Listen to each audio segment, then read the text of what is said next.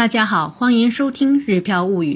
前段时间有听众在公众号里留言，希望我能够分享日本孩子课外培训方面的内容，顺便也想了解孩子们上美术培训班的情况。今天呢，我们就来聊一聊有关这方面的内容。在国内，小朋友学画画随处可见。众所周知，日本是动漫大国，很多朋友也会好奇，日本的孩子们从小上美术培训班吗？他们的绘画技能是如何培养出来的？答案要让大家大跌眼镜，在日本孩子的校外培训班排行榜里，前十里找不出美术绘画。在二零一七年实施的调查当中发现，日本儿童当中最为盛行的培训前三位是游泳、英语和钢琴，绘画呢则排到了第十五位。二零一四年十一月份，东京大学新闻公布调查结果，受调查的三百六十名东京大学学生当中呢，有六成以上表示小时候学过游泳。东大学生童年时代上过的培训班前五位如下：游泳、音乐教室、英语绘画、书法、补习班。而我们身边的具体情况又是如何呢？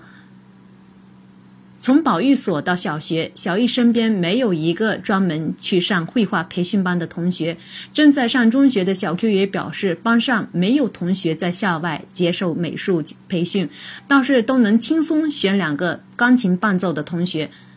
在我自己身边呢，也有很多日本朋友拿起笔就能轻轻松松画起来。谈到这儿，估计很多朋友又会纳闷，为什么日本孩子在校外没有专门学习绘画，而成人之后的绘画表现能力又那么强呢？我认为他们的绘画能力的形成与以下几个方面是分不开的。首先呢，要得益于绘本的熏陶。日本有大量优秀的绘本，现在每年的新版绘本也有一两千册。在孩子们的成长过程当中呢，可以接触到大量绘本。保育所和幼儿园里，老师经常读绘本给孩子们听。而在家庭当中，很多家长在孩子很小的时候就会为孩子阅读绘本。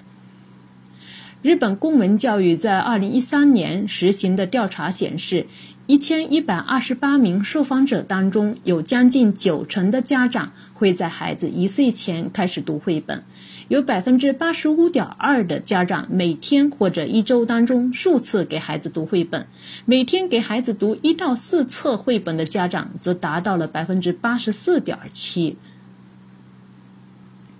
另外呢，据维基百科的介绍，日本的绘本阅读呢是起源于一八九六年岩谷小波在京都小学实行的口眼童话，目的呢是在于激发孩子们对文字和绘画的兴趣。经过一代又一代有识之士的普及推广，又受到了上世纪七十年代绘本出版热潮的影响，读绘本呢在日本全社会普及开来。可以说，孩子们在大量阅读绘本的过程当中，丰富了想象力，为表现活动存储了非常丰富的绘画素材。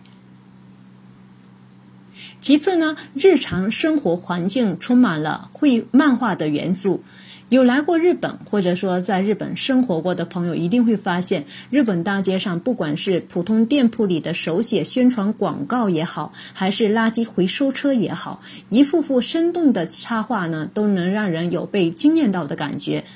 电视节目呢都能把一言难尽的话题通过生动有趣的绘画来讲解，让观众一目了然，豁然开朗。也有人打趣说，日本人更适合通过视觉接受知识，我觉得这样的说法也并不为过。最后不得不提的是学校教育。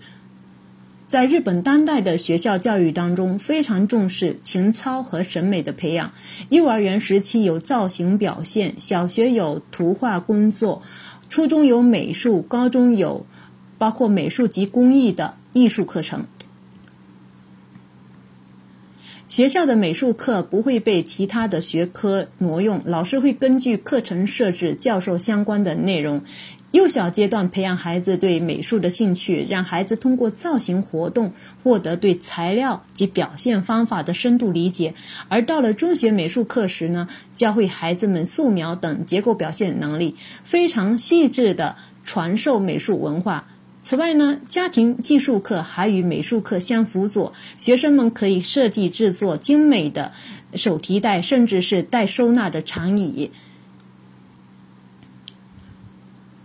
我想，即使孩子们接触了大量的优秀绘本，即使孩子们的大脑当中有无数的绘画素材，如果没有教会孩子掌握一定的绘画表现技能的话，孩子们想把自己脑中的素材变为现实当中的绘画作品，是会面临很大的表现困难的。可以说，学校的美术教育为提高民众的美术表现能力发挥了重要的作用。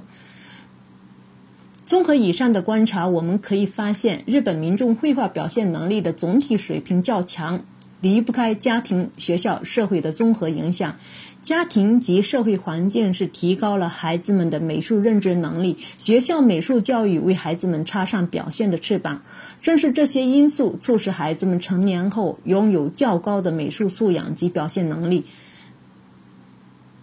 那么在中国，我们又该怎样对待孩子绘画表现能力的培养呢？我建议家长呢，可以通过借阅或者购买等方式，让孩子们接触更多的优秀绘本。在现阶段呢，有条件的家长可以让孩子接受美术培训，让孩子掌握一定的绘画表现能力。另外呢，尽量带着孩子走进美术馆，欣赏中外的美术佳作，提高孩子的审美能力。当然，如果学校能够开启并上足美术课的话，是再好不过，因为这样至少能够让绝大多数的孩子都能够得到公平的美术教育机会。